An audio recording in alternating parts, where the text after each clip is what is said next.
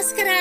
This is Mrs Rekha Upadhya ನನ್ನ ಅನುಭವಗಳು ಪಾಡ್ಕಾಸ್ಟ್ಗೆ ನಿಮ್ಗೆಲ್ರಿಗೂ ಸ್ವಾಗತ.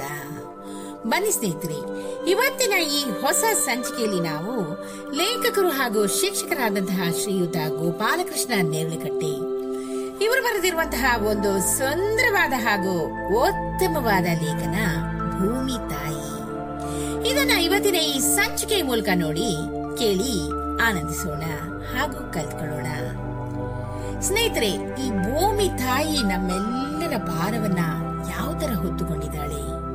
ಹಾಗೂ ಅವಳ ಉಳಿವಿಗೋಸ್ಕರ ನಾವು ಯಾವ ತರ ಶ್ರಮಿಸಬಹುದು ಯಾವ ತರ ಅವಳನ್ನ ಉಳಿಸ್ಕೊಳ್ಳಿಕ್ಕೆ ಪ್ರಯತ್ನ ಮಾಡಬಹುದು ಅನ್ನೋದನ್ನ ಇವತ್ತಿನ ಈ ಸಂಚಿಕೆ ಮೂಲಕ ಕೇಳಿ ಕಲ್ತ್ಕೊಳ್ಳೋಣ. ಹಾಸಿಗೆ ಮೇಲೆ ತೀವ್ರ ಚಳಿ ಜ್ವರದಿಂದ ನರಳಿ ನೋವು ತಡೆಯಲಾಗದೆ ಗಡಗಡನೆ ನಡುಗ್ತಾ ಇದ್ದಾಳೆ ಆಕೆ. ದೇಹವನ್ನು ಮೊಟ್ಟಲಾಗದಷ್ಟು ಬಿಸಿ ಏರಿದೆ ವಿಪರೀತ ತಲೆನೋವು. ದಿನವಿಡೀ ಸ್ಫೂರ್ತಿಯಾಗಿ ಕ್ರಿಯಾಶೀಲವಾಗಿದ್ದ ಅವಳ ಮುಖದ ಚೈತನ್ಯ ಮಾಸಿ ಹೋಗಿದೆ. ಒಂದೇ ಸವನೆ ಉಸಿರು ಗಟ್ಟಿ ಸಾವಿನ ದಡದತ್ತ ಮುಖ ಮಾಡಿದಂತೆ ಗೋಚರಿಸುತ್ತಿದ್ದಾಳೆ. ಯಾರು ಕೂಡ ಹತ್ರ ಬರ್ತಾ ಇಲ್ಲ. ಯಾರು ಸಹಾಯವನ್ನು ಮಾಡ್ತಾ ಇಲ್ಲ. ಕೆಲವರು ಜ್ವರ ಬಂದ ವಿಚಾರ ಕೇಳಿ ಅಲ್ಲಿಂದಲೇ ಕಾಲ್ ಕಿತ್ತಿದ್ದಾರೆ. ಸಾವಿರಾರು ಜನರಿಗೆ ಬೆಳಕಾಗಿದ್ದ ಬೆಳಕಿಗೆ ಈಗ ಯಾರು ಬೆಳಕಾಗ್ತಾರೆ?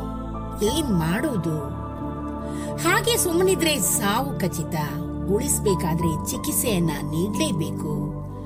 ಅದಕ್ಕಾಗಿ ವೈದ್ಯರು ಬೇಕಾಗಿದ್ದಾರೆ. ಜ್ವರ ಗುರುತಿಸಿ ಸೂಕ್ತ ಚಿಕಿತ್ಸೆಯನ್ನು ನೀಡೋ ವೈದ್ಯರು ತುರ್ತಾಗಿ ಬೇಕಾಗಿದ್ದಾರೆ.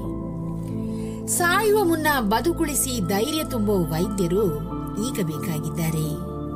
ನಿಸ್ವಾರ್ಥ ಮನೋಭಾವದ ವೈದ್ಯರು ಬೇಕಾಗಿದ್ದಾರೆ. ಹಣದಾಸೆ ಬಿಟ್ಟು ಸೇವೆಯಾಸೆ ಇರುವ ವೈದ್ಯರು ಬೇಕಾಗಿದ್ದಾರೆ. ಅವರೆಲ್ಲಿದ್ದಾರೆ? ಹೇಗಿದ್ದಾರೆ? ಕರೆತರುವ ಬಗೆಯಾದರೂ ಹೇಗೆ? ಎಲ್ಲರೂ ಈಗ ಚಿಂತಾಕ್ರಾಂತರಾಗಿದ್ದಾರೆ. ಕ್ರಿಯೆಗೆ ಪ್ರತಿಕ್ರಿಯೆ ಬೇಕಾಗಿದೆ. ಪ್ರತಿಕ್ರಿಯೆ ತಡವಾದರೆ ಅಥವಾ ನಿರ್ಲಕ್ಷ್ಯಕ್ಕೊಳಗಾದರೆ ಪರಿಣಾಮ ತುಂಬಾನೇ ಗಂಭೀರವಾದದ್ದು. ಮರು ಸರಿಪಡಿಸಲಾಗದ್ದು ಹಾಗೂ ವ್ಯರ್ಥ ಆಲಾಪವಾದದ್ದು. ಕಾಲ ಮಿಂಚಿ ಹೋದ ಮೇಲೆ ಚಿಂತಿಸಿ ಫಲವಿಲ್ಲ ಸ್ನೇಹಿತರೆ.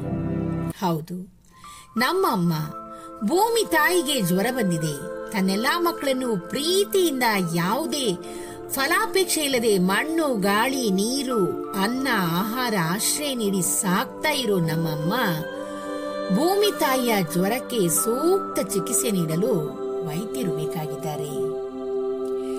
ನಮ್ಮಮ್ಮ ಭೂಮಿ ತಾಯಿಯ ಉಷ್ಣಾಂಶವು ದಿನದಿಂದ ದಿನಕ್ಕೆ ಏರ್ತಾ ಇದೆ. ಸೆಕೆ ಹೆಚ್ಚಾಗಿ ಉಸಿರಾಡಲು ಕೂಡ ಸಾಧ್ಯವಾಗ್ತಾ ಇಲ್ಲ. ಪರಿಸರ ಮಾಲಿನ್ಯಗಳಿಂದಾಗಿ ತಲೆನೋವು ವಿಪರೀತವಾಗಿದೆ. ನೀರಿಲ್ಲದೆ ಬದುಕಲು ಆಗ್ತಾ ಇಲ್ಲ. ಜಾಗತಿಕ ತಾಪಮಾನದಿಂದಾಗಿ ಪರಿಸ್ಥಿತಿ ದಿನದಿಂದ ದಿನಕ್ಕೆ ಹದಗೆಡ್ತಾ ಇದೆ.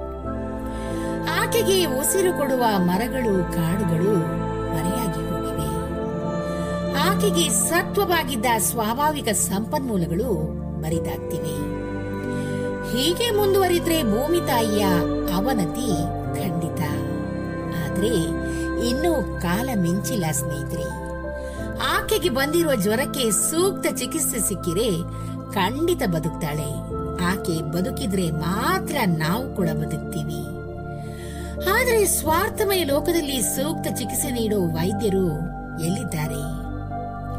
ಅವರನ್ನು ಹುಡುಕ್ತಾ ಹೋದ್ರೆ ಕಾಲ ಮಿಂಚಿ ಭೂತಾಯಿಸುತ್ತಾಳು ಬನ್ನಿ, ನಾವೆಲ್ಲರೂ ನಿಸ್ವಾರ್ಥದಿಂದ ಆಕೆಯನ್ನ ಉಪಚಾರ ಮಾಡೋಣ. ಆಕೆಯ ಕೂಗಿಗೆ ತುರ್ತಾಗಿ ಪ್ರತಿಕ್ರಿಯೆ ನೀಡೋಣ. ಪ್ರತಿಕ್ರಿಯೆ ತಡವಾದಷ್ಟು ಅಪಾಯದ ಸಾಧ್ಯತೆ ಹೆಚ್ಚು. ಅಹಂ ಬಿಡೋಣ. ಇದಕ್ಕೆ ವೈದ್ಯಕೀಯ ಶಿಕ್ಷಣ ಕಲಿಬೇಕಾಗಿಲ್ಲ.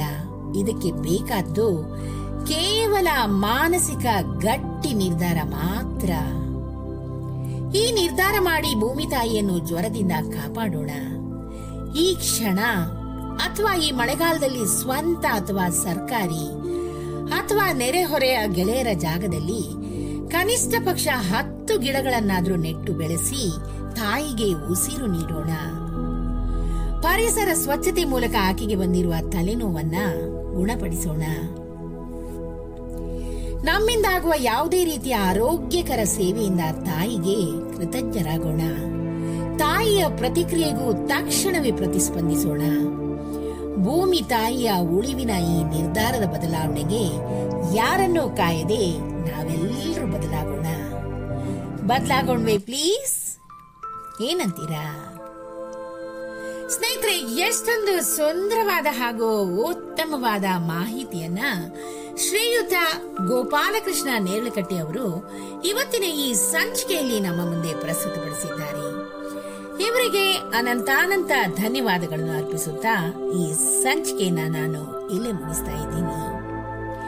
ಈ ಒಂದು ವಿಶೇಷವಾದ ಹಾಗೂ ಉಪಯುಕ್ತವಾದ ಮಾಹಿತಿ ನಿಮ್ಗೆ ಇಷ್ಟವಾಗಿದ್ದಲ್ಲಿ ದಯವಿಟ್ಟು ಇದನ್ನ ಲೈಕ್ ಮಾಡಿ, ಶೇರ್ ಮಾಡಿ ಹಾಗೂ ನನ್ನ ಪಾಡ್ಕಾಸ್ಟ್ ಅನ್ನ ಫಾಲೋ ಕೂಡ ಮಾಡಿ ಸ್ನೇಹಿತರೆ. ಧನ್ಯವಾದಗಳು.